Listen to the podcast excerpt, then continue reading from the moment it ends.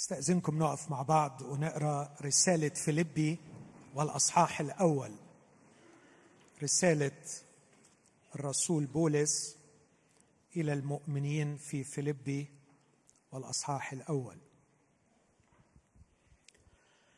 بولس وتيموثاوس عبدا يسوع المسيح. إلى جميع القديسين في المسيح يسوع الذين في فيلبي مع أساقفة وشمامسة. نعمة لكم وسلام من الله أبينا والرب يسوع المسيح. أشكر إلهي عند كل ذكر إياكم دائما في كل أدعيتي مقدما الطلبة لأجل جميعكم بفرح. لسبب مشاركتكم في الإنجيل من أول يوم إلى الآن. واثقا بهذا عينه أن الذي ابتدأ فيكم عملا صالحا يكمل إلى يوم يسوع المسيح. كما يحق لي أن أفتكر هذا من جهة جميعكم لأني حافظكم في قلبي في وثقي وفي المحاماة عن الإنجيل وتثبيته. أنتم الذين جميعكم شركائي في النعمة. فإن الله شاهد لي. كيف أشتاق إلى جميعكم في أحشاء يسوع المسيح؟ وهذا أصليه أن تزداد محبتكم أيضا أكثر فأكثر في المعرفة وفي كل فهم حتى تميزوا الأمور المتخالفة. لكي تكونوا مخلصين وبلا عثرة إلى يوم المسيح. مملوئين من ثمر البر الذي بيسوع المسيح لمجد الله وحمده. ثم أريد أن تعلموا أيها الإخوة أن أموري قد آلت أكثر إلى تقدم الإنجيل حتى إن وثقي صارت ظاهرة في المسيح في كل دار الولاية وفي باقي الأماكن أجمع. وأكثر الإخوة وهم واثقون في الرب بوثق يجترئون أكثر على التكلم بالكلمة بلا خوف. أما قوم فعن حسد وخصام يكرزون بالمسيح. وأما قوم فعن مسرة فهؤلاء عن تحزب ينادون بالمسيح لا عن إخلاص. ظنين أنهم يضيفون إلى وثق ضيقا. وأولئك عن محبة عالمين أني موضوع لحماية الإنجيل. فماذا؟ غير أنه على كل وجه سواء كان بعلة أم بحق ينادى بالمسيح. وبهذا أنا أفرح. بل سأفرح أيضا لأني أعلم أن هذا يؤول لي إلى خلاص بطلبتكم ومؤازرة روح يسوع المسيح. حسب انتظاري ورجائي أني لا أخزى في شيء بل بكل مجاهرة كما في كل حين كذلك الآن يتعظم المسيح في جسدي. سواء كان بحياة أم بموت. لأن لي الحياة هي المسيح والموت هو ربح. ولكن إن كانت الحياة في الجسد هي لي ثمر عملي فماذا أختار؟ لست أدري. فإني محصور من الاثنين اشتهاء أن أنطلق وأكون مع المسيح ذاك أفضل جدا. ولكن أن أبقى في الجسد ألزم من أجلكم. فإذا أنا واثق بهذا أعلم أني أمكث وأبقى مع جميعكم لأجل تقدمكم وفرحكم في الإيمان لكي يزداد افتخاركم في المسيح يسوع في بواسطة حضوري أيضا عندكم. آمين. هذه هي كلمة الرب. تفضل.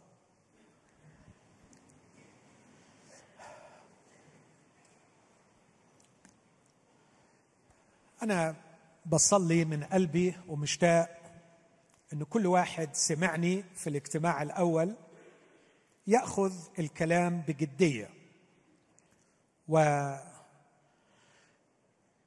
ابتدى يدرك ويعي على مستوى العقل الواعي أنه لا يوجد شخص على وجه الأرض يعيش بدون قصة مجتمعية توجه حياته واختياراته وقراراته. هذه القصة بتحدد مين اللي يبخته في الدنيا مين الإنسان الناجح في الدنيا. هذه القصة تحدد مين البنت اللي ينظر إليها بحسد وبيغبطونها البنات. هذه القصة حددت من يمدح ومن لا يمدح من نجح ومن فشل. ونحن دون أن نختار لم يكن لنا اختيار. لقد تم تنزيل هذه القصة في عقولنا منذ صغرنا من طفولتنا. تكونت المعتقدات التي ارتبطت معا وكونت هذه الحكاية المجتمعية التي تحكمنا. إخوتي بدون إطالة أو مبالغة لو سمعت أي واحد أو واحدة فيكم بيشكي من شيء أو فرحان بشيء أو بيحلم بشيء أو خايف من شيء هقدر أرجع كل هذه الأشياء للحكاية المجتمعية اللي تم تنزيلها في عقلك وأنت صغير. هذه القصة تحدد مخاوفك تحدد أحلامك تحدد أحزانك تحدد أفراحك. أتخيل واحد يقول لي يعني يعني عايز تقول لي إنه ممكن أكون خايف من حاجة ما تخوفش؟ آه. واحد تاني يقول لي يعني عايز تقول لي انه ممكن أكون فرحان بحاجة ما تفرحش؟ آه. واحد يقول لي يعني عايز تقول لي إن أكون بحلم بحاجة واخدة كل كياني ما تستاهلش؟ آه.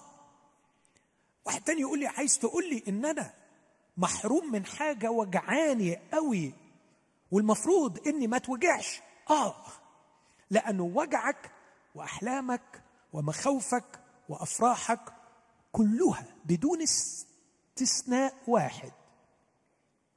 لا تعتمد على الظروف في حد ذاتها لكن تعتمد على القصة التي تحكم عقلك التي شكلت كيانك. ولهذا اللي طلبته وتوسلت إليكم وما زلت راجع الحكاية اللي انت عايش بيها. راجع القصة اللي بتحكمك. وهتلاقي كتير قوي من مخاوفك وأحزانك وأحلامك وألامك معتمدة على هذه القصة. من الذي نسج هذه القصة؟ من الذي كتبها؟ تطورت على مر السنين وكل مجتمع له قصته.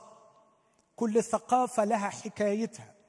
بل في داخل المجتمع الواحد الكبير هناك عائلات وطوائف دينية كل طائفة وكل عائلة أو عشيرة لها حكايتها. فربما تتفق الأسر وتتفق الطوائف في حكاية كبرى للمجتمع لكن يبقى في الداخل أن حكاية الأسر طبقا لعيلتنا. الموضوع ده غير مقبول.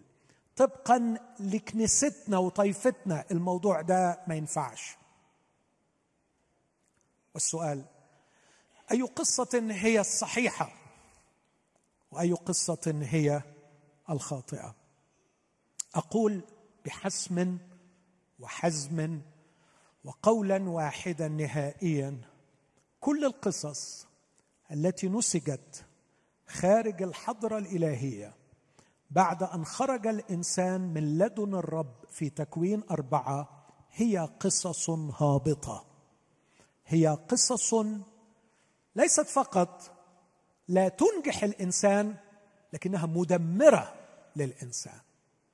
مدمرة للإنسان. افتكروا معايا لو ذاكرتكم تسعفكم. عندما خرج قايين من محضر الله يقول الكتاب خرج قايين من لدن الرب. بنى مدينة. سماها باسم ابنه. بدأ يعمل حكاية للمدينة. وخلف فيها وتمت الاختراعات فيها وتم الزواج فيها وكتب الشعر فيها. اقرا في تكوين أربعة. وهناك ستجد التمرد والقسوة والعنف وإفساد الزواج وإفساد معناه. فلأول مرة يدخل تعدد الزوجات لأنه اختزل الزواج إلى وسيلة للجنس. عندما تزوج لامك امرأتين وعندما كتب الشعر قائلا قتلت رجلا لجرحي وفتى لشدخي وبدأ العنف والسيطرة والقوة لأنه صار العنف هو رمز البطولة طبقا لهذه الحكاية.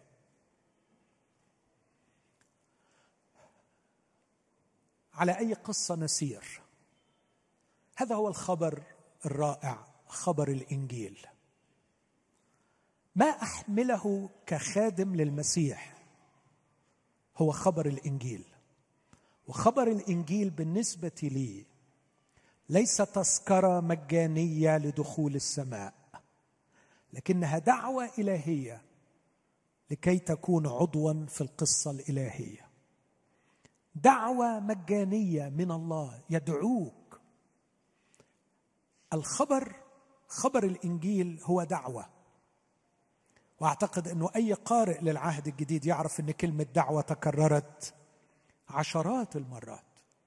عندما شبه المسيح خبر الإنجيل شبهه برجل صنع عشاء عظيما وأرسل عبيده لكي يدعو المدعوين. دعوة. أنا بدعوك أنا بدعوك. مش تاخد تذكرة. تدخل بها السماء. بدعوك تاخد مكانك في الحكاية الإلهية في القصة الإلهية. هل الله عنده حكاية فيها مكان ليا؟ ده السؤال الجوهري أرجوك تفكر فيه.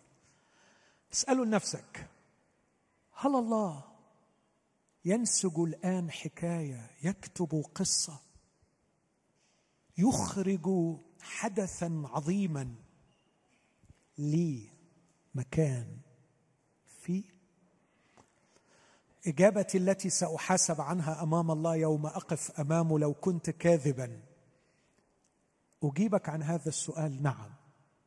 الله عنده حكاية وانت ليك مكان فيها وانت ليك مكان فيها. الحكاية طويلة. بدأت في سفر التكوين تنتهي في سفر الرؤيا لا أستطيع أن ألخص حكاية الله القصة الإلهية البديلة للقصة المجتمعية التي أتمنى أنكم تكونوا شفتوا حقارتها معايا كقصة مصرية. ترهق الشباب إنهم يكون نفسه ماليا علشان في الآخر يتجوز هي دي خلاصة الحكاية الخيبه بتاعتهم. ما هي ملامح الحكاية الإلهية؟ يعوزني الوقت أن اصفها لكن هقول عنها أفكار بسيطة قليلة مختصرة للغاية. إن الله أرسل ابنه إلى العالم لكي نحيا به. وكان يريد أن يقول قبل أن نلتقي بالابن نحن لا نجد حياة. الله أرسل ابنه إلى العالم لكي نحيا به. القصة يصفها يسوع المسيح ويقول أتوا حياة ويكون لهم أفضل. هذا يعني أننا قبل أن نلتقي بيسوع ويدخلنا في قصته نحن لسنا أحياء. حقيقي أنت ميت. رغم أنك ممكن تكون ناجح في الحكاية الخايبة بتاعت المجتمع لكنك واقعيا مش من وجهة نظر الله. لا واقعيا أنت ميت. انت ميت فعلا. ميت اخلاقيا ميت علاقاتيا ميت فكريا ميت نفسيا ميت اراديا. بدون المسيح الانسان ميت. هذه القصة من الممكن أن تسميها أن الله أرسل ابنه إلى العالم ليبطل الخطية بذبيحة نفسه لينقض أعمال إبليس لكي يخلص الإنسان ويدخله إلى ملكوت الله ويجعله جزء من الملكوت. قصة تفاصيلها كتير. لكن ممكن تقولي هتديني إيه الحكاية دي؟ هتدي لك ثلاث حاجات. إذا اندمجت في القصة الإلهية هيحصل لك ثلاث حاجات. الحاجة الأولانية إنك هتدخل في عملية خلاص النفس. الله يخلص نفسك. نفسك الغالية. الثمينة الباقية الخالدة لقد تم تدميرها بالخطية. فكنسر النفوس هو الخطية. وما يفعله الكنسر في الأجساد هو نفسه الذي تفعله الخطية في النفوس. ولك أن تتخيل كيف يدمر الكنسر كيف يدمر الأجساد بنفس الطريقة تدمر الخطية النفس. تفسخها تشتتها. جاء يسوع المسيح يرد نفسي. يرد. كلمة يرد بالإنجليزية to restore my soul. My soul. My soul. اللي هيسكن فيها. اللي هيظهر من خلالها مجده. My soul نفسي التي سيستعلن من خلالها حبه. لابد أن تكون نفسا سوية. جمعها شفاها جمعها ضمها استرجعها لوضع أصلي. هذه العملية عملية استرداد النفس خلاص النفس التي يقوم بها يسوع المسيح بالروح القدس من خلال الكنيسة من خلال الكلمة المقدسة العملية العظيمة دي اللي بيعملها يسوع المسيح واللي في النهاية في النهاية تستعيدني إنسانا أكون إنسانا وأكون نفسي. كلمتين. بهذه العملية خلاص نفسي أعود لأكون إنسانا وأكون نفسي. تبقى human soul وأبقى أنا myself ساعتها هيبقى في الثلاث سمات اللي هقولهم لك دول بالخلاص. يبقى عندي هوية واضحة. ما أقضيش بقية عمري بجري ورا identity أجد فخري فيها. هوضح الكلام ده أثناء الحديث. لكن يبقى عندي بطاقة جديدة. عندي باسبور جديد. عندي هوية أنا عارف أنا مين. ابن لله. الله أبويا. أقيم في حضنه هذا عنواني. أعمل معه هذه وظيفتي. في هذه البطاقة في هذه الهوية. أعرف من أنا وأين أقيم. وأعرف أن هذا الوضع لا يتغير. فهويتي ثابتة. أخيب أو أضعف أنجح أو أسقط. تظل هويتي ثابتة. الأمر الثاني عندما يسترد لي نفسي وأعيش خلاص النفس في داخل القصة المسيحية أكتشف رسالتي في الحياة. فأقضي عمري على الأرض أفعل أشياء يربطها معا إطار فهي ليست خبط فوضوي. أفعل أشياء متناسقة مع بعضها. فارتباطي بامراتي امرأتي وتربيتي لأولادي لا ينفصلان عن مهنتي ولا ينفصل عن خدمتي فابوتي لازمة لأولادي كما لازمة في الخدمة وعلمي لازم في مهنتي كما هو لازم في خدمتي. أعيش حياة منسجمة يجمعها إطار واحد اسمه إرسالية ميشن الله خلقني في المسيح يسوع لأعمال صالحة. سبق الله وأعدها لي لكي أسلك فيها وأنا أسعى لعلي أدرك الذي لأجله أدركني المسيح. هناك رسالة محددة أعيش لأجلها. والأمر الثالث إنه بينزل لي برنامج فكري جديد يجعلني أقرأ الواقع بشكل صحيح. فأتعامل مع الظروف بشكل صحيح. اللي قلته لغاية دلوقتي يتلخص في اللي جاي. الله يقدم في الإنجيل خبر مفرح هو أن يدعوك لكي تأخذ مكانا في قصته. هذا هو خبر الإنجيل. تدخل في الحكاية بتاعته. لما هتدخل هيجري فيك عملا عظيما اسمه خلاص النفس. به يسترجع لك إنسانيتك ولكي تكون نفسك. عندما تعيش خلاص النفس تجد نفسك تتمتع بثلاث أشياء. الشيء الأول أنك تأخذ هوية جديدة وتعرف أنك ابن لله. الشيء الثاني تكتشف أن لك رسالة عظيمة في الحياة محددة لك أنت بالذات تجمع شتاتك فتجعلك كلك في هذه الرسالة. والأمر الثالث يصبح لديك منهج تفكير جديد يعينك على قراءة الواقع بشكل صحيح فتتعامل مع الظروف بشكل صحيح. وكأني أقول أضغاث أحلام كأني بقول كلام مش واقعي لا. الأصحاح اللي قريته هعمل فيه تطبيق. تطبيق على الجماعة التي دخلت لتعيش الحكاية الإلهية. ثم تطبيق على فرد من هذه الجماعة.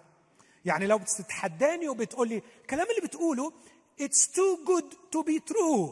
كلام حلو قوي قوي للدرجة إنه يصعب تصديقه. هسلط لك الكشافات الإلهية على كنيسة على مجموعة من البشر. عاشوا الحكاية الإلهية. وبعدين هعمل فوكس أو أعمل زوم أكتر وأخد لك واحد وأوري لك إيه اللي بيعيشه داخل القصة الإلهية. وهعمل ده في إطار درس كتاب علشان نتعود كمان نقرأ الكتاب بشكل صحيح. فالنص هيبقى قدامنا على الشاشة فيليبي واحد وبعدين نعدي شوية على الآيات اللي إحنا قريناها. أبدأ بس في الأول أعرف إيه حكاية رسالة فيليبي. فيليبي مدينة تقع في شمال اليونان. ولم يكن الإنجيل وصل إلى أوروبا حتى سفر الأعمال أصحاح 16 كان الرسول بولس يكرز في منطقة اليهودية ووصل إلى تركيا وانحصرت الخدمة في آسيا الصغرى وظل يظن أن خدمته ستظل في هذه المناطق فذهب إلى ترواس لكن لم يدعه الروح أن يتكلم. بعدين مش عارف يعمل إيه ظهر له في رؤيا رجل مكدوني. مكدوني يعني من فيليبي من مدينة فيليبي ماسدونيا وبيقول له اعبر إلينا وأعنا. هذه صرخة البشرية إلى اليوم. الناس تعبانة. الناس في مأزق. والناس محتاجة حكاية بديلة للحكاية الخيبة اللي عايشين بيها طول عمرهم. اتفرجوا على الحكاية الثقافية العربية المصرية اللي سحقت النفوس مليانة بالخزي والعار. والفضائح والشر والاشمئزاز. تعرف العالم محتاج إيه أكتر حاجة محتاجها؟ حكاية جديدة. حكاية حلوة نظيفة راقية يعيشوا فيها. صرخة العالم إلى الكنيسة اعبر إلينا وأعنا. مش تعالوا اشفوا أمراضنا عشان نعيش حكايتنا الخايبة. يعني تخيل لو بولس هيروح فيليبي يشفي أجساد الناس ويسيهم في حكايتهم. تاني يوم يصبحوا يروحوا الهياكل الوثنية يعملوا إيه؟ يزنوا. ما هي رسالتنا؟ أن نخرج الناس من حكايتهم الغبية وندعوهم لحكاية الله. وبالمناسبة بين قوسين أعتقد أن مجتمعنا اليوم وصل إلى حالة كبيرة من الاشمئزاز من حكايته. وفي شوق عميق لقصة جديدة. كتب واحد منهم في 2011 بعد الثورة صرخة وهو مفكر. قال لقد ثبت بالبرهان سخافة قصتنا. لا أستطيع أن أعطي تفاصيل أكثر. بعدين قال العبارة دي من لديه قصة أخرى فليحكيها. فربما قد جاء زمنها. ولم ننتبه ككنيسة. مع أني أتذكر أنه بعدها بعام قدمت سيمينار في هذا المكان وصرخت وقلت إن العالم حولنا يشعر بعطش شديد لقصة مختلفة. لكننا للأسف لم نزل نعيش قصتنا ونريد أن نستقطب الله. ليكون إلى جوارنا لينجح لنا حكايتنا الفارغه فلسه الزوجة بتقول له انصرني على جوزي يا رب وانصرني على حماتي يا رب وانصرني على فلانة يا رب. والولاد عايشين في أوهام وأحلام فارغة. العالم من حولنا يحتاج إلى قصة جديدة يصرخ ويقول اعبر إلينا. وأعنا. فتيقن بولس أن الرب يدعوه لكي ما يعبر البحر ويدخل أوروبا لأنه رجل مكدوني. وكانت أول خطوة لقدم مبشر يدخل إلى أوروبا. فوصل بولس. وانتظر روح الله يقود إلى أين يذهب. لم يكن هناك مجمع يهودي كان معتادا في آسيا إنه يروح المجامع يبدأ منها لكن ما كانش في مجمع. لأنه كان شرط قيام المجمع وجود عشرة رجال يهود. لم يكن في فيليبي عشرة رجال يهود وهنعرف ليه. لكن كان في بعض النساء اليهود يعملن بالبزنس بالتجارة. منهم واحدة اسمها ليديا وكانت تبيع نوعا من المنسوجات باهظة الثمن. فكانت تجمع مجموعة من النساء وتذهب بهم إلى الشاطئ ويجلسن معا ليصلين. فقط يصلوا. خرج بولس ووجدهم يصلون فابتدأ يحكي الحكاية الإلهية. حكى الحكاية. ما كانتش حكايته بتقول إن في معجزة ما كانتش حكايته بتقول إن في عمل رهيب هعمله ما كانتش حكايته بتقول جنة ونار وجحيم وسماء. لكن حكى حكاية. عن يسوع المسيح. ففتح الرب قلب ليدية لتصغي إلى ما كان يقوله بولس. فقبلت الكلمة.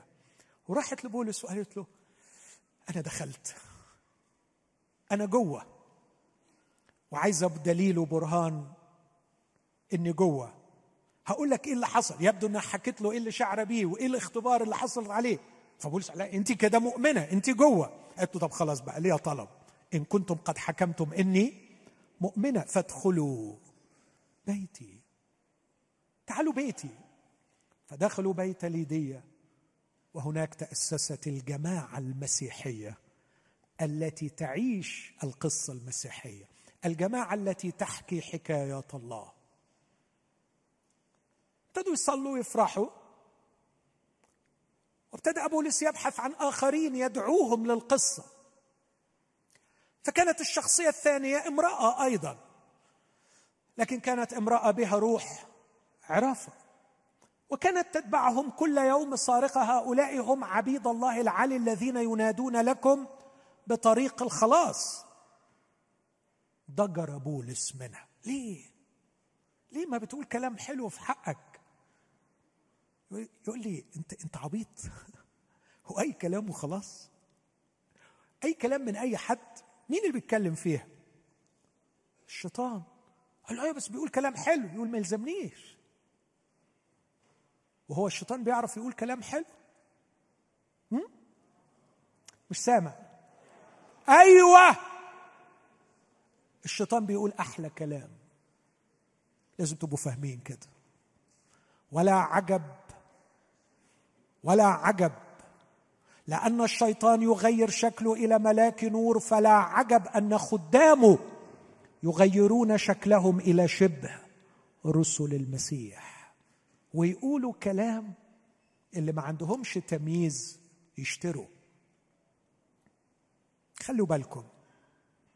خلوا بالكم بنشوف فضايح أخلاقية اليومين دول. بنشوف كوارث عائلية من ناس بيتكلموا بكلام المسيح. لأنه نسينا إن الشيطان يعظ ويقول أفضل الكلام. ليس المقياس اللي أحكم به هو بتقول كلام حلو ولا وحش لكن أخلاقك شكلها إيه وحياتك شكلها إيه وبتعمل إيه في الخفاء؟ هو ده اللي يقول لي إذا كنت تبع الشيطان ولا تبع ربنا. أنت لسه في حكاية إبليس ولا في حكاية الله؟ فبولس دجر. دجر لأنه الكلام جاي من الشيطان حتى ولو كان كلام صحيح هؤلاء هم عبيد الله العلي الذين ينادون لكم بطريق الخلاص. لكن كمان أعتقد إنه ضجر لسبب آخر. إن اختزال القصة بهذا الشكل التي تجعل المسيح مجرد وصية يعبرك من الجنة للنار أو من الدنيا للآخرة هو تشويه للقصة المسيحية. القصة المسيحية أعمق من كده أن الله يدعوك إلى قصته. لو تاخد بالك بولس لما قدم نفسه في هذه الرسالة يقول بولس وتيموثاوس عبدا يسوع المسيح. إن يسوع المسيح مش كبري ينجيني من النار ويوديني السماء ولا جني علاء الدين. جني امبارح كنت بشوف فيديو واحدة بيسألوها بيقول الروح القدس بالنسبة ليك إيه؟ قالت هو بالظبط زي جني علاء الدين. وقالت ولونه أزرق كمان أنا شفته لونه أزرق. وهو زي جني يعمل لي كل اللي نفسي فيه. هذا هو الروح القدس. هذا هو هذه هي المسيحية في صورتها الوثنية. المسيح مجرد وصيتي دخلني السماء الروح القدس مجرد جني يعطيني أحلامي. لكن بولس بيقول القصة المسيحية جعلتني عبد ليسوع المسيح. تقبل تقبل حضرتك ما تقبلش طبعا. بكل احترام نقول لك وبكل تقدير نقول لك لك مطلق الحرية. بس هي دي الحكاية المسيحية. إني أدخل ليكون المسيح سيدي وملكي وإلهي وأنا عبده باختياري. وطبعا جميل هنا إنه قدم نفسه إنه عبد لأنه بعد شوية هيقول عن يسوع الذي إذ كان في صورة الله لم يحسب خلسه أن يكون معادلا لله لكنه أخلى نفسه اخذا صورة عبد من صار عبدا لأجلي وهو مساوي لله كيف لا أقبل بسرور أن أكون عبدا له وأنا مجرد إنسان؟ البنت دي أنا قريت كتاب عنها زمان قصة خيالية بتقول إنها خلصت ما عنديش يقين. لكن على الأقل بولس بوظ الحكاية بتاعتها اللي كانت عايشة فيها. كانت إيه الحكاية بتاعتها؟ كانت بتعمل عرافة وتجيب فلوس لمواليها. بولس أفسد هذه القصة. والحكام عندما رأوا أنه قد خرج رجاء مكسبهم هاجوا على بولس. وجروه هو وسيلة ودخلوه السجن. وأنا الحقيقة مش شايف إنه لازم خبر الإنجيل اللي بكرز بيه يجيب كل الناس للمسيح. لكني سأكون سعيدا إذا خرب القصة الخربانه بتاعت الست دي.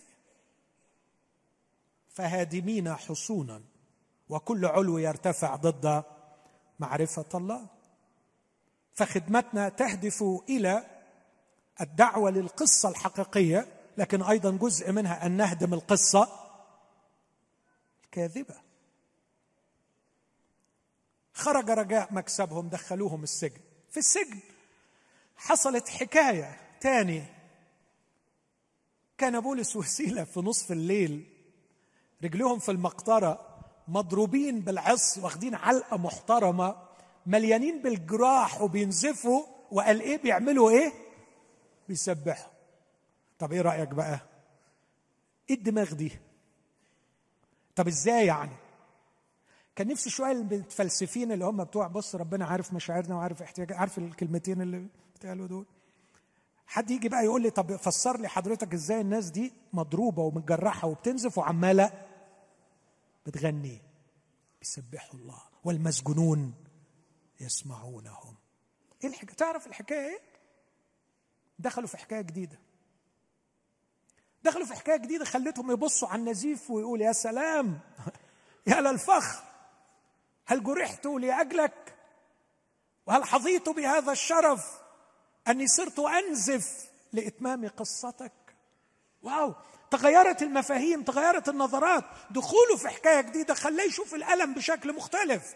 فقعد في نص الليل يصلي ويسبح. بعدين حصلت زلزلة. يشوفوا معجزات جميلة.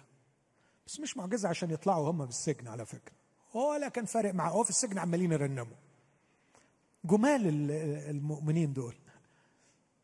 يعني بشوف إنه بطرس بصراحة تفوق على نفسه دخل السجن نام. بصراحة حاجة إبداع رايت مظبوط؟ واحد دخل السجن وبيعمل إيه؟ وبينام. بس بولس وسيلة تفوقوا عليه مش دخلوا السجن ناموا لكن دخلوا السجن سبحوا.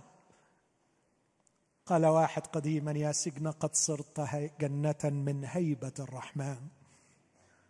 السجن بقى جنة. آه أكيد حسوا بكده. عشان كده فاضت قلوبهم بالتسبيح. ما كانوش بيمثلوا ما كانوش بيحمسوا بعض. يلا نرنم عشان نتغلب على المصيبة اللي إحنا فيها. نو ده كانوا فايضين.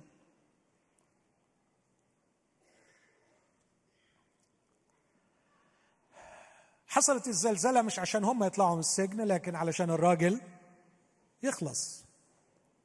فبولس قال له لا تفعل بنفسك شيئا رديا كان هيموت نفسه. لأننا جميعا ها هنا. معقول؟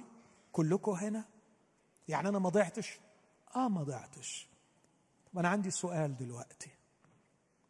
أنا خلصت من المصيبة اللي كنت فيها. كنت فاكر إن أنا ضعت والمساجين هربوا وراسي هتطير. لكن عندي سؤال أهم عن خلاص آخر. ماذا أفعل لكي أخلص؟ مش أخلص من المصيبة. لكن أنا حياتي كلها مأزق بلا معنى. هل لديكم خبر مفرح؟ قال له آمن بالرب يسوع المسيح. فتخلص أنت وأهل بيتك. تعال بعيلتك وادخل في الحكاية الإلهية. تعال. تعال ادخل وجرجر عيلتك وراك. يشوفوك وانت بتلعب دورك في القصة الإلهية. فتستحضر الله لهم وتعكس لهم المجد الإلهي والحنان الإلهي والحب الإلهي. ويروا الشخصية المسيحية ماذا يحدث بها وفيها عندما تدخل في حكاية الله. وعندما يروا الله حاضرا بينهم يؤمنوا بنفس الإيمان الذي أنت أمنت به ليصير قرارهم الشخصي الإندماج. في هذه الحكاية الجديدة ويصبحوا من عائلة الله. فأخذهما من تلك الساعة وغسلهما من جراحات كان لسه بينزفوا. وتهلل مع جميع بيته إذ كان قد آمن بالله. والفرح الذي رؤي في السجن انتقل إلى البيت وتأسست الكنيسة. جم يطلعوهم. بولس جميل وذكي. قال لهم إيه في إيه؟ قالوا يلا اتفضلوا حضراتكم خلاص خلصنا. لا. لا دخول الحمام مش زي طلوع ضربونا وإحنا رجلان رومانيان غير مقضي علينا. ودلوقتي جايين تطلعونا سرا. يعني آه، آه، ضربتني في شارع وتصالحني في آه، في حارة. لا لا لا لا لا, لا. زي ما سجنونا يجوا هم يطلعونا اختشوا. إيه ده؟ هو أنت روماني؟ آه أنا روماني حضرتك. طب ليه ما استعملتهاش؟ ليه ما قلتهاش وأنت داخل كنت خليتي بطلوا قلة الأدب دي؟ ليه ما قلتش من الأول؟ قال سيدي ما قاليش قول. فطبقا للحكاية بتاعتي أنا ليا سيد هو اللي بيقول لي أقول إمتى وما أقولش إمتى. وتخيل بقى المأساة لو كنت قلت ما كنتش دخلت ولو ما كنتش دخلت ما كانش السجان جه هو وجميع بيته. ف ما قلتش ساعتها لأنه ما خدتش أوامر من سيدي. أصل أنا حبيبي مش عندي كود من الحرام والحلال وفتاوي تعمل إيه وما تعملش إيه. أنا عايش في حكاية وليا سيد فيها. أقول له ماذا تريد مني أن أفعل؟ فحتى مرات ما استخدمش حقوقي وامتيازاتي لتحقيق بركة أعظم. فاختشوا جدا. واستأذنوهم واعتذروا لهم. وبعدين راحوا رجعوا عند ليديا ودخلوا البيت ولقيوا الكنيسة مجتمعة. لقد تأسست كنيسة. وهم بولس وسيلة عزوا المؤمنين في هذه الكنيسة. مضت سنوات على هذه القصة الجميلة. مرت الكنيسة بفترات مختلفة. اتسعت وكبرت. لكن عايز أقول فيها حاجة حلوة. لقد أسستها امرأة. وعلى نهاية رسالة فيليب نعرف إن أهم شخصيتين في الكنيسة دي كانوا امرأتين أفودية وسنتيخي ليرينا دور المرأة في كنيسة الله. تأسست الكنيسة وهنا أقول لقد تأسس مجتمع جديد يعيش الحكاية الإلهية. بصوا معايا في أول عدد من فضلكم. بولس وتيموثاوس عبدا يسوع المسيح. بولس يكتب هذه الرسالة وهو في سجنه في روما. قبض عليه في أعمال إحنا عارفين في سفر الأعمال أصحاح 22 وتم ترحيله إلى قيصرية فيلبس قعد سنتين وبعدين اترحل لروما لما قال أنا رافع دعواي إلى قيصر. قعد سنتين في روما مسجون في إيطاليا وهو في إيطاليا في السجن في روما كتب أربع رسائل فيليبي أفسس كولوسي ثم فيليمون. البعض يقول إن غالبا فيليبي كانت آخر واحدة كانت سنة 61 ميلادية. باعت من السجن لإخواته القديسين في فيليبي. يقول بولس وتيموثاوس عبدا يسوع المسيح إلى جميع القديسين في المسيح يسوع الذين في فيليبي. مجتمع جديد. في مدينة فيليبي اسمه مجتمع القديسين فهم جماعة من القديسين. الحكاية الإلهية تحولنا من خطاط إلى قديسين. يعني إيه قديسين؟ مخصصين لنلعب أدوارا في القصة الإلهية. تصبح قديسا لا تعني أنك معصوم من الخطأ. لكن مقدس مخصص. لو عايز التعريف القاموسي العزل من الاستعمال العام والتخصيص للاستعمال الخاص. كنت قبلا ملكا شائعا الكل يستعملني. باندماجي في الحكاية الإلهية صرت حصريا ملكا لمخلصي. كتب علي exclusive ملكي. ما أقدرش امثل ولا العب في حتة تانية العب دوري في حكايته. ففي مجتمع اسمه جميع القديسين. لكن كمان يقول معاهم أساقفة وشمامسة. ولاحظ أن الرتب الكنسية الوظائف الكنسية بتخدم على المجتمع وليست على المجتمع. أقف عند دي ولا هعمل لروحي مشاكل؟ كفاية بس أقول. المجتمع أساسا هو جميع القديسين. هو ده المجتمع. طب والباقي بيعمل إيه؟ ها؟ خدام. يخدموا. بيخدموا على إيه؟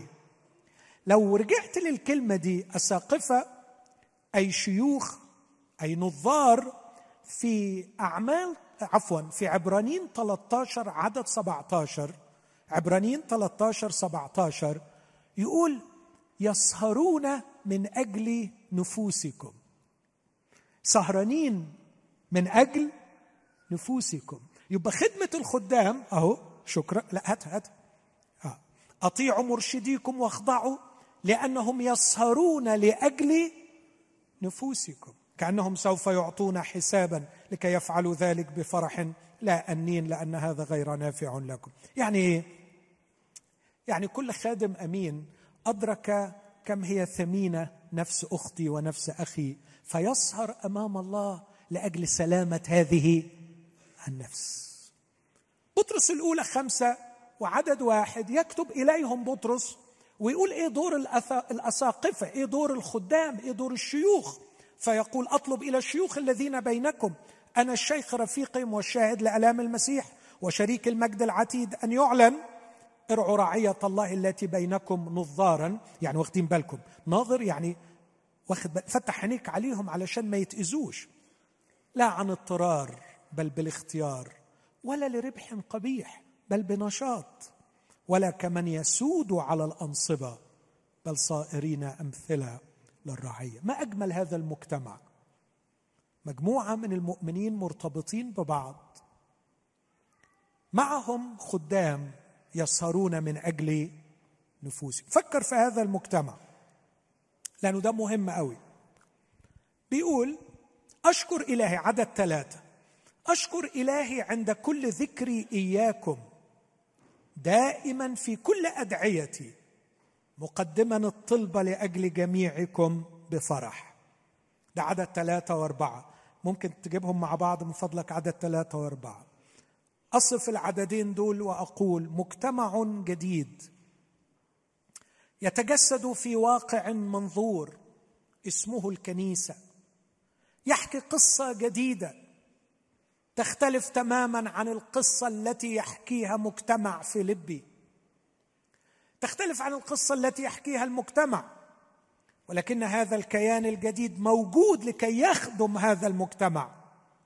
وهو قادر على خدمة المجتمع لأنه يحكي قصة مختلفة عن قصة المجتمع لأن أساس دمار المجتمع هو تلك القصة التي يحكيها. لقد تكون كيان جديد له أساقفة وشمامسة يخدمونه.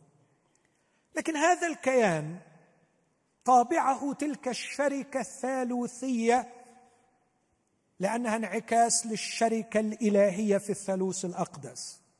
الشركة الثالوثية أن لهم شركة مع الله ولهم شركة بعضهم مع بعض ولهم شركة في خدمة الإنجيل في المجتمع. لاحظ الارتباط ده. لهم علاقة بعضهم ببعض لهم علاقة بالله ولهم علاقة بالعالم يخدمونه.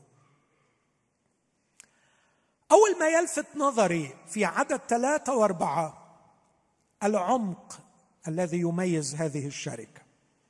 فبولس مرتبط بهم في علاقة عميقة معهم حتى وهو على بعد في الخفاء. يصلي ويفيض قلبه بالحمد لإلهه كلما يذكرهم. ويفرح وهو يصلي لأجلهم. إن الشركة التي بين أفراد هذا المجتمع ليست هي تلك الشركة السطحية التي تقوم على العوامل الاجتماعية على الابتسامات والسلامات السطحية. لكنهم يذكرون أحدهم الآخر في الخفاء. مفهوم قصدي يا أحبائي؟ بص بولس بيقول إيه في عدد ثلاثة وأربعة مرتين يقول إنه أشكر إلهي عند كل ذكري إياكم. دائما في كل أدعيتي مقدما الطلبة لأجل جميعكم بفرح. يعني بيصلي من أجلهم مش وهو معاهم بصوت عالي لكن بينه وبينهم مئات الأميال وهو لسه فاكرهم. سؤال بسيط جدا. أنت مرتبط بمجموعة مؤمنين؟ ليك علاقة بيهم؟ عظيم. السؤال وانت لوحدك لما بتيجي تصلي بتفتكرهم؟ بتصلي من أجلهم؟ تذكرهم بفرح؟ ولا زمان القذافي كان في اجتماع لجامعة الدول العربية فبص لكل الرؤساء العرب قال لهم إحنا كذابين فيش حاجة تجمعنا إلا القاعة دي. ولا حاجة بتوحدنا. بس غالبا فعلا خذوا الحكمة أحيانا من أفواه المجانين. لقد كانت حكمة. ولا حاجة تربطهم إلا القاعة دي. ده كان حقيقي جدا. وأنا بسأل سؤال هل ممكن تصل الكنيسة إن كل اللي بيربطهم ببعض هو حضور الاجتماع؟ كل اللي ربطنا ببعض الاجتماع بنسلم على بعض بنحب بعض بنبوس في بعض بنحيي بعض بنشجع بعض. بس كله بيحصل فين؟ ها؟ هنا. وبعدين أول ما ننفض كل واحد كل واحد معاه همومه وحاله. بالليل لما بتيجي تصلي بتفتكر يا عم وأنا ناقص. ما أنا عندي عيالي عمال أصلي لهم وعندي غلب كتير وعندي حياتي أنا كمان هصلي لدول. القصة المسيحية تدعو لمجتمع حقيقي واقعي. الناس مرتبطة ببعض حتى في غياب الجسد الأرواح حاضرة وملتحمة بعضها. ببعض. سؤالي هل تذكر أخاك أو أختك في الخفاء؟ كما كان بولس يذكرهم هنا. أم أننا ننساهم بمجرد انتهاء الاجتماع؟ الأمر الثاني الذي يميز هذه الشركة ليست فقط شركة الحكاية الإلهية عميقة في ان مخليهم في الخفاء الواحد بيفتكر إخواته ويصلي من أجلهم لكن شركة عملية واقعية. يقول عدد خمسة لسبب مشاركتكم في الإنجيل من أول يوم إلى الآن. إيه مشاركتكم في الإنجيل؟ هما الاثنين عايزين الخبر الحلو اللي خلصهم يوصل. عايزين الحكاية اللي سمعوها وغيرت حالهم غيرهم يسمعها. بولس بيقدر يكرز ويسافر. هم ما بيقدروش. فكانوا بيدعموه ماديا علشان هو يروح يخدم. فبيقول لهم لسبب مشاركتكم فين؟ في الإنجيل. هم وبولس شركاء في خدمة الإنجيل. بولس بنفسه بعطائه الروحي إنه يروح ويكرز وهم بدعمه ماديا. يقول لهم في نهاية الرسالة مرة ومرتين وأنا في تسالونيكي أرسلتم لحاجتي. بعد ما يقعدوا مع بعض ويتجمعوا يسألوا بعض. إيه أخبار الرسول بولس؟ هو فين دلوقتي؟ ويبدأوا يلموا من بعض. اللي تخيط له جلابية؟ واللي يجيب له شوية ورق يقول أصل أنا عارف إنه بيحب الكتابة. واللي يجيب له كتاب يكون غالي ونفسه يقراه. واللي يبعتوا له شوية فلوس لاحتياجاته. بولس بيقول نحن في شركة. لدينا رسالة واحدة غرض واحد. أن الخبر الذي وصل إليكم لا يتوقف عندكم لكن يخرج من قبلكم إلى كل مكان. ولكي يخرج من قبلكم لابد أن نعمل جميعنا كفريق واحد. لديهم شركة عملية. كانت شركة عملية مادية تقوم على رؤية واحدة وإرسالية واحدة. ليست مجرد عمل إنساني اجتماعي لكنها إرسالية مهدفة تريد تحقيق وصول خبر الإنجيل. وكان طابعها الاستمرار النابع من الشعور بالمسؤولية وليس مجرد انفعالا وقتيا. الأمر الثالث الذي يميز هذه يميز هذه الشركة عدد ستة. واثقا بهذا عينه أن الذي ابتدأ فيكم عملا صالحا يكمل إلى يوم يسوع المسيح. هذه الشركة أساسها عمل إلهي في الداخل. أطلق الله هذا العمل في داخلهم وسيستمر في استكماله حتى يوم يسوع المسيح أي اليوم الذي تقف فيه الكنيسة أمام عريسها يسوع المسيح. أعظم شيء في الحكاية الإلهية أن الله من أول ما هيستلمك هيبدأ شغله فيك. واثقا هذا بعينه أن الذي ابتدأ فيكم. أروع شيء في الحكاية الإلهية انه يستلمك خربان لكن يحط يافطه ويقول هنا منطقة عمل ويطلق عمله الإلهي يجيب الخرائط بتاعتك ويشوف طبقا للي هو عايزه منك وطبقا للإرسالية اللي هيبعتك ليها وطبقا للذي من أجله أدركك. يبعت لك شخص من هنا يبعت لك شخص من هنا. يضغط عليك من هنا يرفعك من هنا. بدأ فيك عملا صالحا وسيكمل إلى يوم يسوع المسيح. شركه أطلقها الله. لكن في عدد سبعة هذه الشركة عامة تتكرر فيها مرتان كلمة جميعكم فهي ترتقي فوق الشلالية والتحزبات الداخلية. يقول كما يحق لي أن أفتكر هذا من جهة جميعكم لأني حافظكم في قلبي وفي وثقي وفي المحاماة عن الإنجيل وتثبيته. أنتم الذين جميعكم شركائي في النعمة. جميعكم. مفتوحين كلهم على بعض. مش شلالية في داخل هذه الجماعة. أنا أنا بحكي في إيه دلوقتي؟ بشرح فيليبي عشان أبين هي الحكاية الإلهية لما بتتجسد في مجتمع بتخلي شكله إيه؟ بصوا الناس مرتبطين ببعض إزاي. دي صفات وسمات مجتمع يعيش الحكاية الإلهية.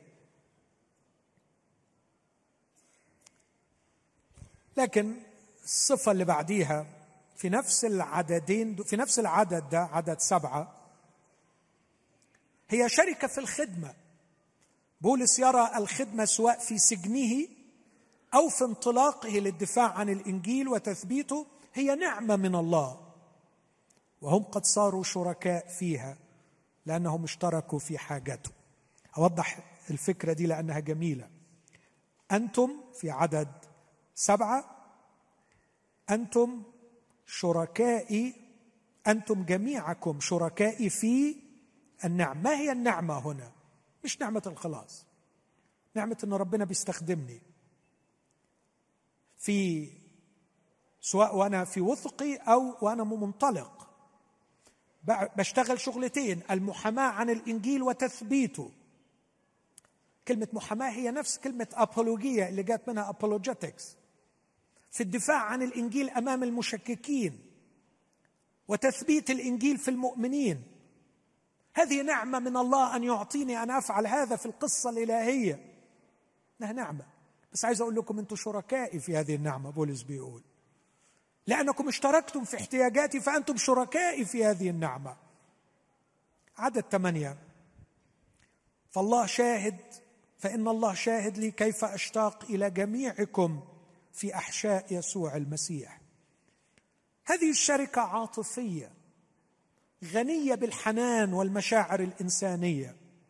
لكنها المشاعر الإنسانية بعد أن تطهرت وتنقت من الرغبة في الامتلاك لكن صارت تفيض فصار اسمها أحشاء يسوع المسيح. في منتهى الخطورة أن تكون هناك علاقات عاطفية وحنان بدون حضور يسوع المسيح. من الممكن أن تؤذي وتجعل شخصا يختلس الآخر يأخذ ما لا يحل له من الآخر. لكني أشتاق دائما عندما يسلم الأخ على أخته وعندما تسلم الأخت على أختها أو الأخ على أخيه أن تكون كل المشاعر في حضور يسوع المسيح.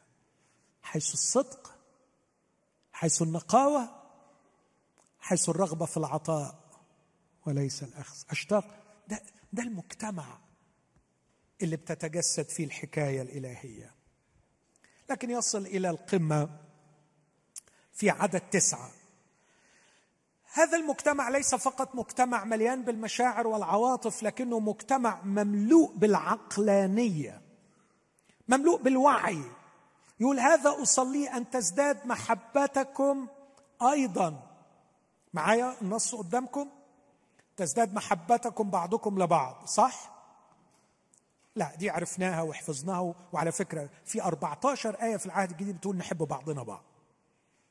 بس هنا بيقول محبتكم تزداد أكثر فأكثر مش بعضكم لبعض. لكن في المعرفة وفي كل فهم. ليه؟ حتى تميزوا الأمور المتخالفة لكي تكونوا مخلصين وبلا عثرة إلى يوم المسيح. هذه الشركة عقلانية واعية تقوم على المحبة للمعرفة والمحبة للفهم وتمييز الأمور المتخالفه تمييز الأمور المتخالفه يعني تمتحن الأشياء وتختار الأفضل. تقول خلاص عقلك بيكبر وسط المجموعة دي فبتقدر تميز. ما حدش بيفرض عليك حاجة ما حدش بيفتيلك. لكن انت لما بتعرف وبتفهم أكتر بتقدر تميز. كم حاجة قلناهم لغاية دلوقتي؟ هذا المجتمع فيه شركة بعضهم مع بعض يميزها نعد واحد العمق فبيفتكروا بعض وهم غايبين عن بعض. نمرة اثنين إنها مش بس عميقة لكن عملية مادية في اشتراك في الاحتياجات المادية. نمرة ثلاثة أساسها إلهي. الله هو الذي ابتدأ فيكم عملا صالحا. الله هو اللي ربطهم ببعض.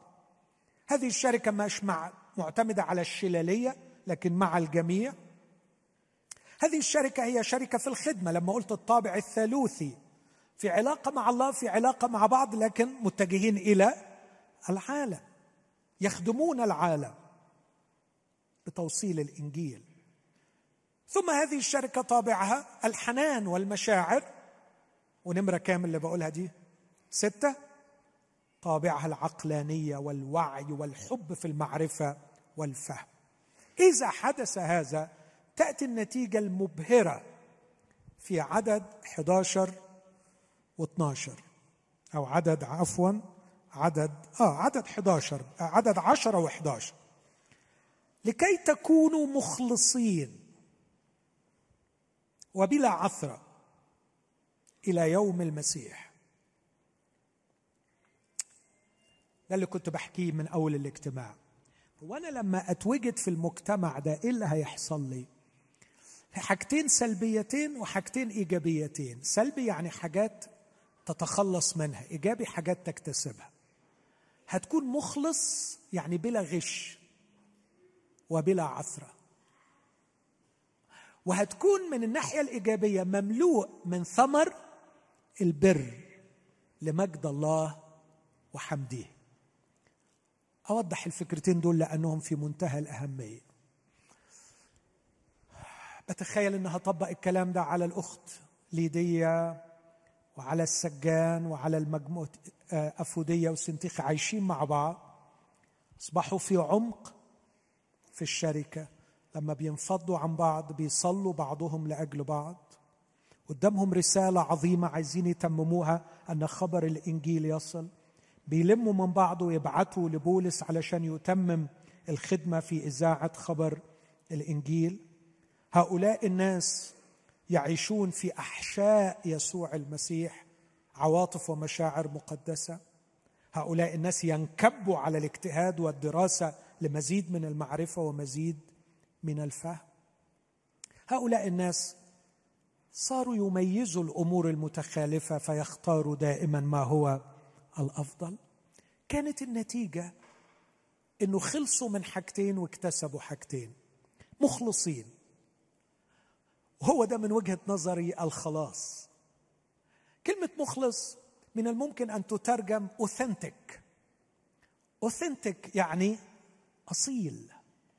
مش أصيل لما نقول على راجل يعني الراجل ده أصيل مش ده اللي أقصده. شهم كده وجدع.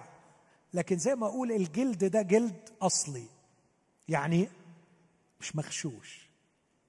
الحقيقة الكلمة كانت بتتقال على الراجل الخزاف بيعمل تحف. لما يبقى نوع الخزف مش حلو فكان يبقى فيه شروخ. فكان يعمل إيه التاجر؟ يروح حاطط له شمع. يشمعه بشمع مش متلون علشان يسد ال ال الكراكس دي فلما يجي يبيع ما يبانش. فكان الزبون الشاطر يضعها في أشعة الشمس الحارقة. فلو فيها شمع كان يعمل إيه؟ يسيح وتبان الشروخ. كلمة مخلصين الترجمة الحرفية امتحن في نور الشمس فوجد نقيا. يعني اتحط قدام الشمس فطلع مفهوش شروق طلع أصلي. كتير من المؤمنين اكتشفت إن هم متشمعين واخد وش شمع. بس أول ما بتيجي الضغطات والتجارب الشمع بيعمل إيه؟ بيسيح وممكن التجارب تبقى شهوات. تجربة في كرونسوس الأولى عشرة مش المقصود بيها ظروف صعبة لكن شهوة. فقدام الشهوة ينهار يقع الشمع ويكتشف على حقيقته. لكي تكونوا مخلصين تبقوا قدام ربنا أنقياء. لكن كمان بالنسبة للناس تكونوا بلا عثرة. تيجوا نحلم مع بعض نكون كده. قدام ربنا بلا غش قدام الناس بلا إيه رأيكم؟ سهلة. قدام ربنا بلا غش. قدام الناس بلا عثرة. قال يسوع عن نثنائيل هذا إسرائيلي حقا لا غش فيه. طوبى لمن غفر اسمه وسطرت خطيته طوبى لرجل لا يحسب له الرب خطية ولا في روحه غش. خلصني يا رب من كل غش. ما, تعمل ما تستعملش الشمع ده خالص. ما تقعدش تليس على حاجات عشان تبان. يعني يعني إيه تاني؟ يعني don't pretend ما تحاولش تحسس الناس بحاجة مش موجودة. يعني هقول تاني للشباب الصغير don't try to impress ما تحاولش تبهر ما تحاولش تطلع حاجة تجذب الأنظار. خليك طبيعي حقيقي. عيش قدام الله.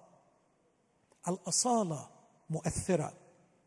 حتى ولو كانت broken لو كان شخص مكسور بس أصيل يبقى جذاب. عن ما يكون متلمع ومتشمع وهو مش أصيل. لكن من الناحية الثانية بيقول قدام الله مملوئين من ثمر البر الذي بيسوع المسيح لمجد الله. وحمده لاحظ الآية دي علشان تتفك. نبدأ بكلمة البر الذي بيسوع المسيح. أنا كنت خاطي بحاول أبرر نفسي فشلت وعرفت انه لا أستطيع أن أبرر نفسي. لكن زي ما قال في فيليب ثلاثة ليس لي بري بل البر الذي من الله بالإيمان بيسوع المسيح. فأنا تبررت أمام الله من خلال الإيمان بيسوع المسيح. عظيم. حد شاف الإيمان ده؟ ما شافه. ده في قلبك. حد شاف البر اللي انت اكتسيت بيه ده؟ لا ما حد شافه لأنه ده قدام ربنا. فالإيمان في قلبك والبر قدام ربنا ما حد شايف حاجة.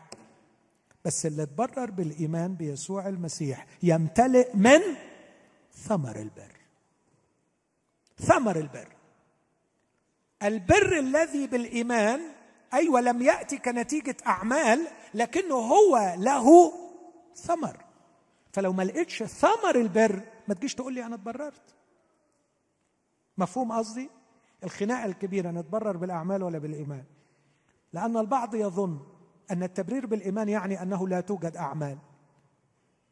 لا الحقيقة توجد توجد أثمار.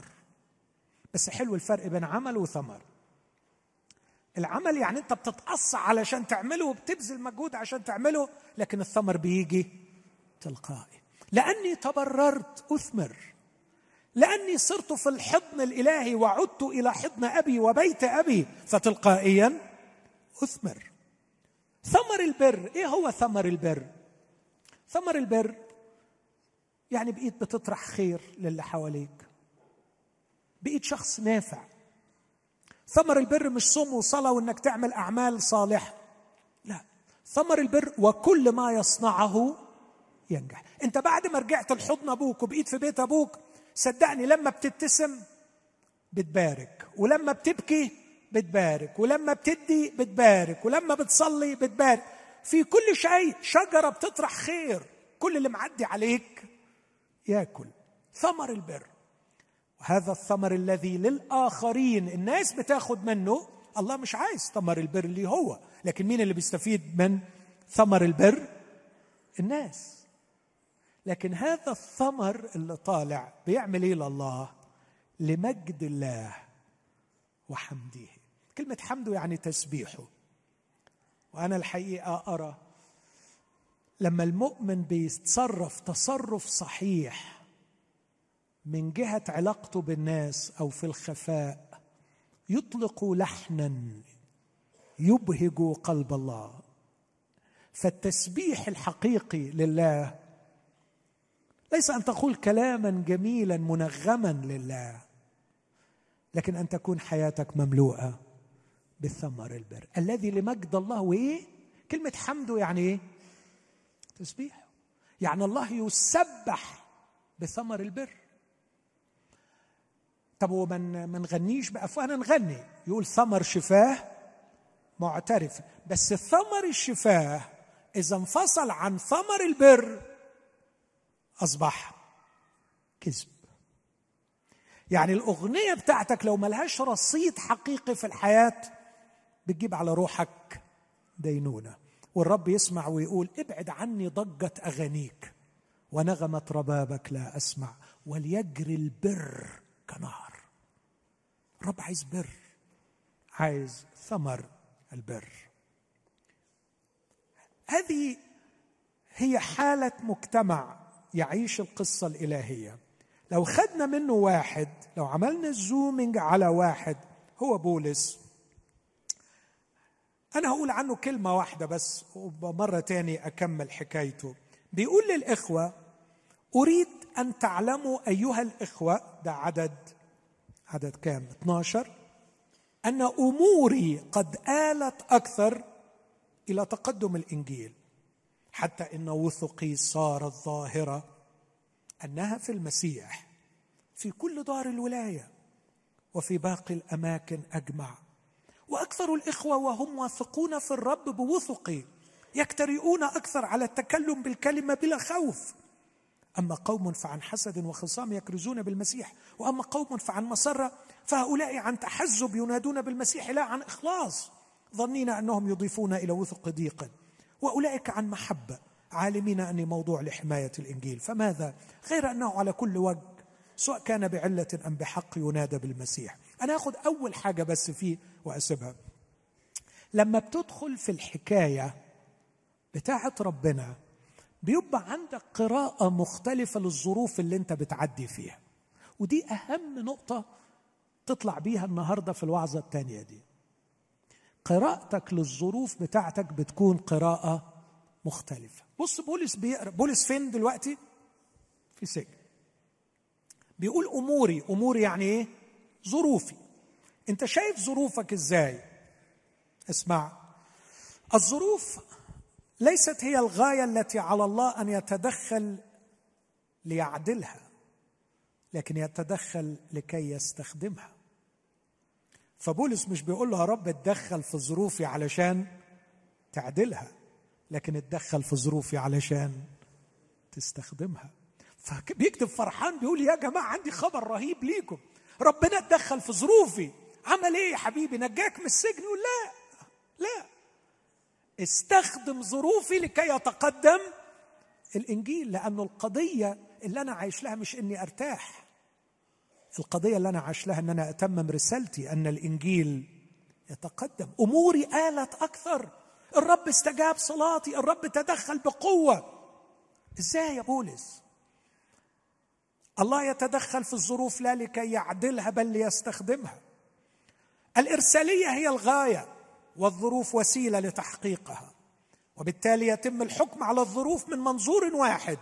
ما هو مدى إسهام ظروفي الحالية في إتمام رسالتي. هقول مرة ثانية يتم الحكم على الظروف من منظور واحد.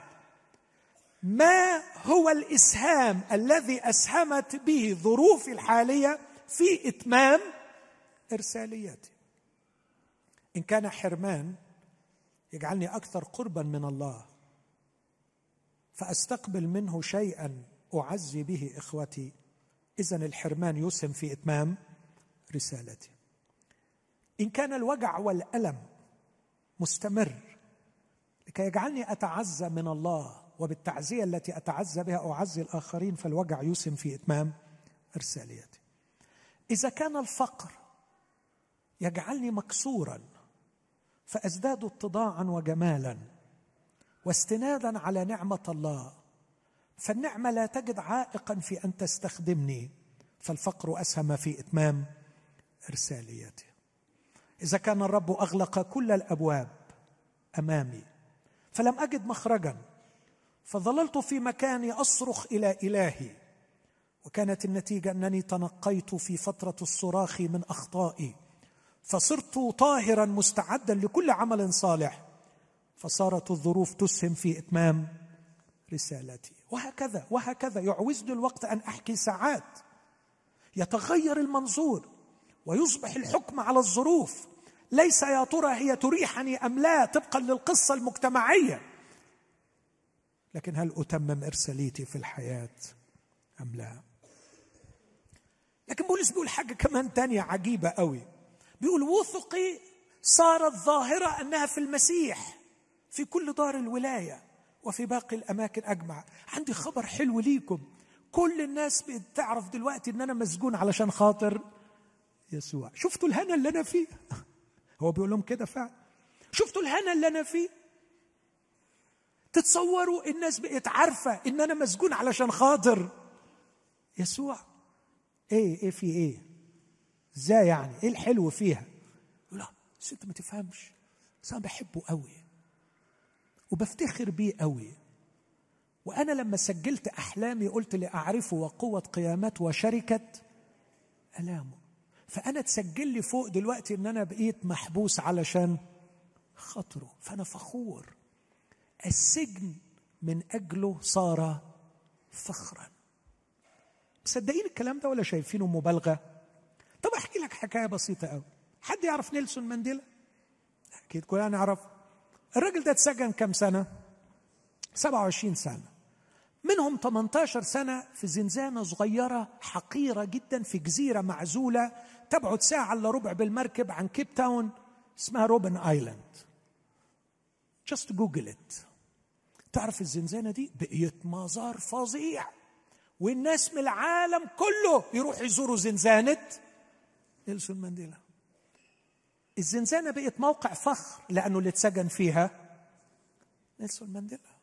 مش الظروف اللي بتدي الإنسان قيمته ولا بتقلله لكن الشخص نفسه. الشخص نفسه.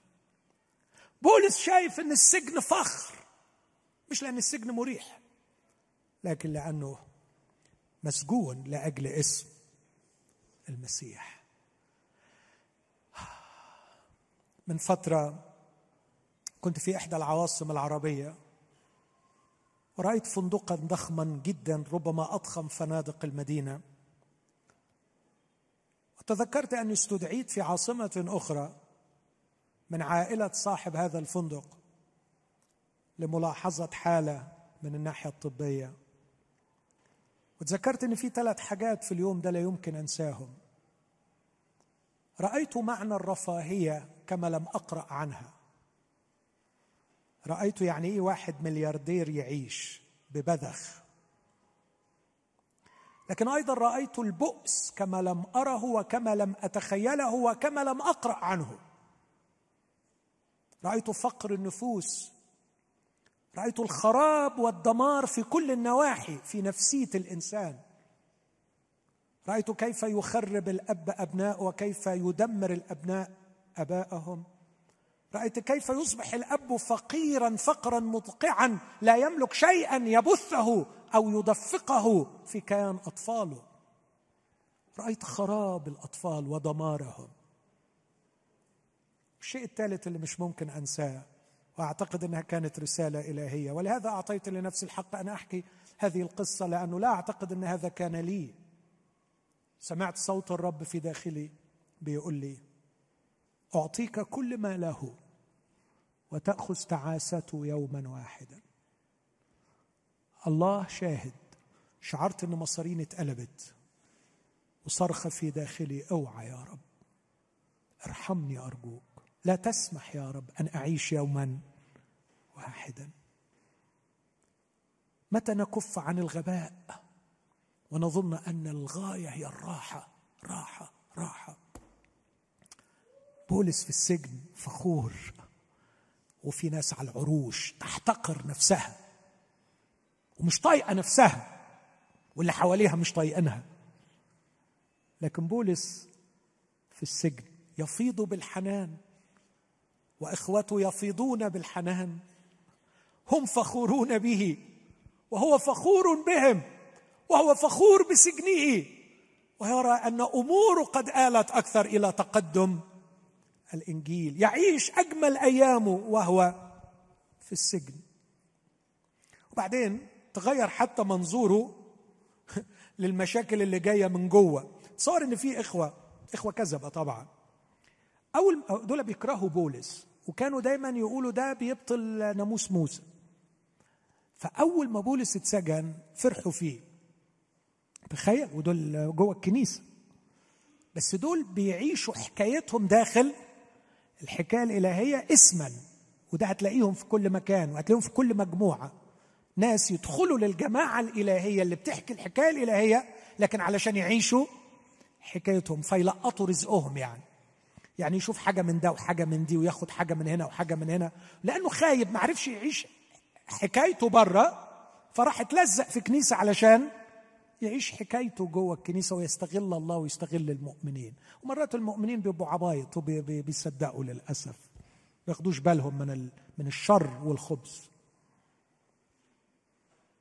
ففي ناس جوه أول ما بولس اتقبض عليه واتسجن ابتدوا يفرحوا فيه. فراحوا عملوا إيه؟ ابتدوا يكرزوا أكتر عشان يوصلوا له رسالة يقول أوعى تفكر إن أنت كنت وحدك اللي بتكرز. إحنا برضو بنكرز فيكرزون تخيل يكرزون يكرزون بمين؟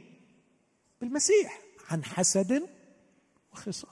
بيعملوا أعمال حلوة بدوافع شريرة. بس بص قراءه بولس للموقف.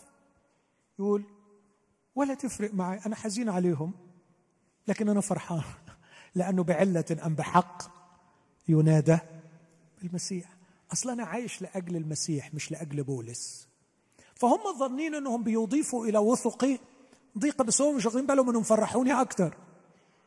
كل ما بيحاولوا يغزوني أكتر أنا بفرح أكتر لأن هم عايزين يغزوني بانهم يكرزوا أكتر عشان يقولوا الكرازة مش واقفة على بولس فاحنا هنكرز أكتر علشان ما يفكرش ان هو لوحده بيكرز. رائع. طالما انه بيكرز بالمسيح. بس يقول عنهم لا عن إخلاص. دي مشكلتهم. هيتفضحوا إن اجلا أو عاجلا. لكن في آخرين يكرزون عن محبة عالمين أني موضوع لحماية الإنجيل. خدتوا بالكم في التغيير اللي حاصل في الراجل ده؟ وبعدين يقول وغزهم ليا.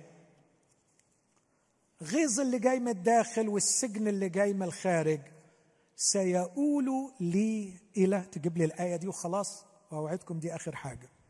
يؤول لي إلى خلاص. بولس بيقول ان الأمور دي ستؤول إلى خلاص. خلاص من إيه؟ هل تتصوروا إن الراجل ده بيتكلم عن خلاص من الجحيم هنا؟ يعني معناه إنه لسه ما خلصش من الجحيم؟ هل بيتكلم عن خلاص من السجن؟ هو ده منظر واحد. عايز يخلص من السجن؟ هذا يقول لي إلى خلاص. مشروع الخلاص الأعظم. ليس الخلاص من الجحيم. ولا الخلاص من الظروف الصعبة حتى وإن كانت سجن. لكن خلاص النفس اللي كنا بنحكي عنه. بولس لسه مشتاق لخلاص النفس.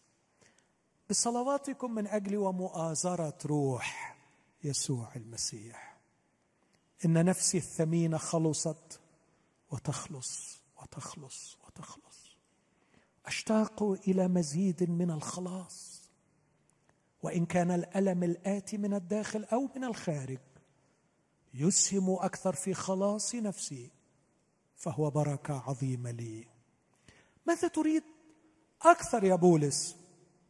أشتاق أن يتعظم المسيح في جسدي بحياة ام بموت أشتاق أن أنسجم في الداخل فلا اخزع في يوم من الأيام وأجبن عن أن أعلن المسيح بكل جرأة.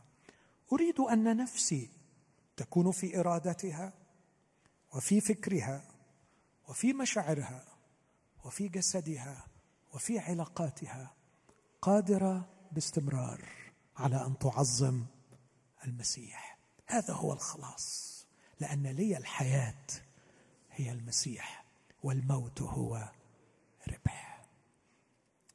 الراجل ده ما عندوش بيت. ما عندوش زوجة. ما عندوش رصيد في البنك.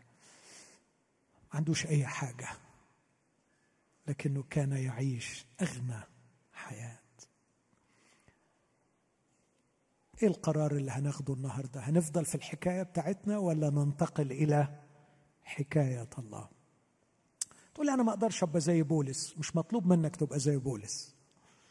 مطلوب منك تكون نفسك بس في الحكاية الإلهية وزي ما الله كان عنده مكان لبولس عنده مكان ليك وليا.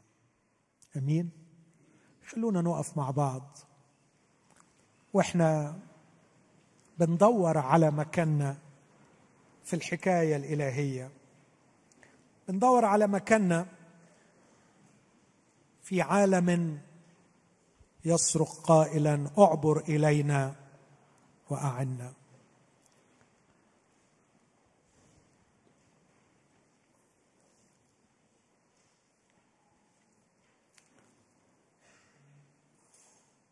خلي التحدي بتاعك في اليومين اللي جايين خلاص النفس. واستعلان الله من خلالها. ومجد الذي عليك يرى. ورسالة التي بنا تتحقق. وتجري أنهار الماء الحي. من بطوننا. تنعش أحدنا الآخر وتجذب الآخرين لقصة المسيح. هلموا أيها العطاش بلا ثمن بلا فضة.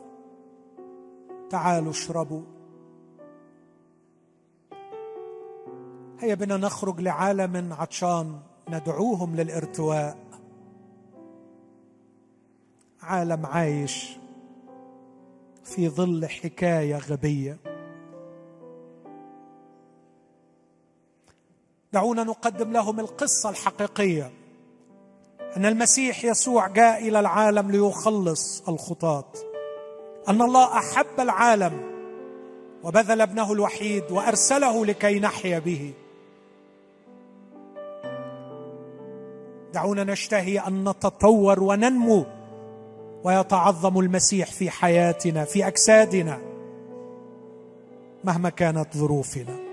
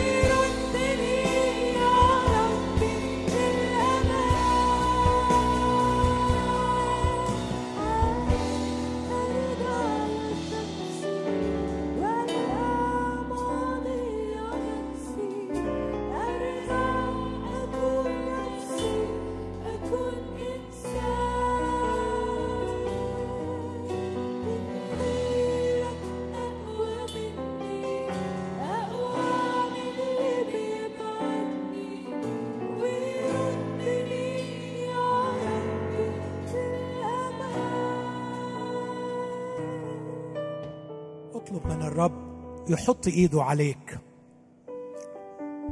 اطلب من الرب يحط إيده عليك. قل له حط إيدك عليا واجمع شتات نفسي. متشرخة. يمكن تقول له متكسرة. في حتت ضايعة. في حتت أنتنت. لكن لا يعصر عليك. لا يعصر عليك. يا مخلص. يا حي. يا اللي قمت من الموت. قوم نفسي من موتها. جمع عظامها. اكسيها جلدها ولحمها. اذهب عنها عفنها. اخرجها من قبرها. أقمني إنسانا. أقمني من جديد إنسانا كما تريدني. في بستان القيامة. في بستان القيامة تعود الحياة. الحجر مدحرج والقبر فارغ. والدموع تتوقف. والملائكة تظهر. والحي من الأموات يقول لكل واحد ويناديه باسمه يا مريم. المسيحية هي بستان القيامة. القبر فارغ. والحجر مدحرج. يسوع قادر يخرجك من قبرك ويجمع شتات نفسك تنبأ على هذه العظام أتحيا؟ هل يحيا هذا الإنسان بعد أن تخرب؟ داسوا فيك داسوا عليك داسوا فيك داسوا عليك خربوا لك نفسك خربوا لك نفسك لكن يسوع موجود بيننا الآن. يشفي يجبر يسترد يحيي يطهر يخرج من القبر يعطي جمالا عوضا عن الرماد. يعطي رداء تسبيح عوضا عن الروح اليائسة. يخرج من الآكل اكلا من الجافي حلاوة ويجعل قصة ألمك وقصة ألمك انشوده أغنية تهدي كثيرين إلى المسيح. اقبل شفاء يسوع. اقبل شفاء يسوع. اقبل ان يسوع يقرب منك ويحط ايده عليك. بس اسمعني أقول كلمة أخيرة. يسوع لن يعمل فيما لم يسلم له. ما يبنيش في أرض لا يمتلكها. ملكوا الأرض علشان يبني. سلموا الأرض علشان يشتغل. وسيبه يشتغل. وانسى مشاريعك الخيبة القديمة. وخليه هو يعمل مشروعه. أنا أؤمن إنك تشفي. ممكن نقول له عند الصليب بركع عندك واتامل في جراحاتك. خلونا نروح عند الصليب من مات وقام. وأقول له واثق إنه بجلدتك شفيت.